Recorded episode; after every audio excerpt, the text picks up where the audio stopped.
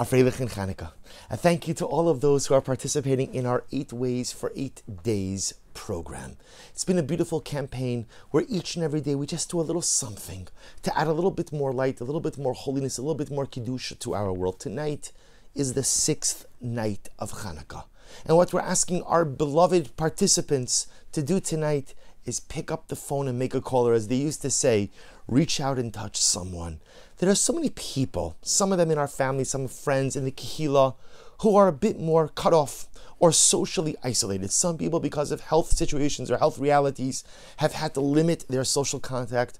Other people just generally exist on the social periphery for whatever the reason.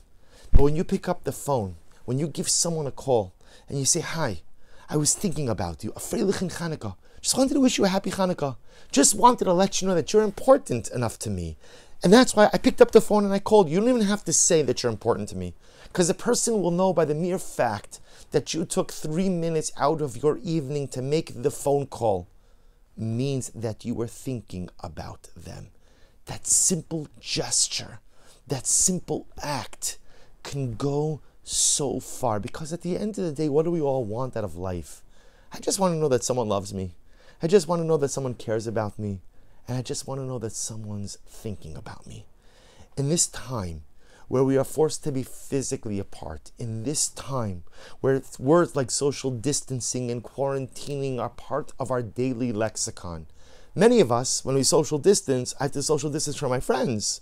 But Baruch Hashem, I go home to my family. And thank God again, I'm surrounded by wonderful, beautiful people. There's laughter, there's joy, there's happiness, there's excitement, there's even a little bit of controlled chaos. But yet, so many people go home to a home filled with one thing and one thing only deafening silence. And when that phone rings tonight and they hear your sweet voice, just saying, Hi, happy Hanukkah, I was thinking about you, could only imagine the amount of light you will add to their lives. Small little gesture goes a long way. Just like on this Yom Tov of Hanukkah, a little bit of oil went a long way for eight days. A small little act of friendship and kindness could illuminate even the darkest of personalistic lights. Thank you for participation and wishing everyone a Freilich Hanukkah.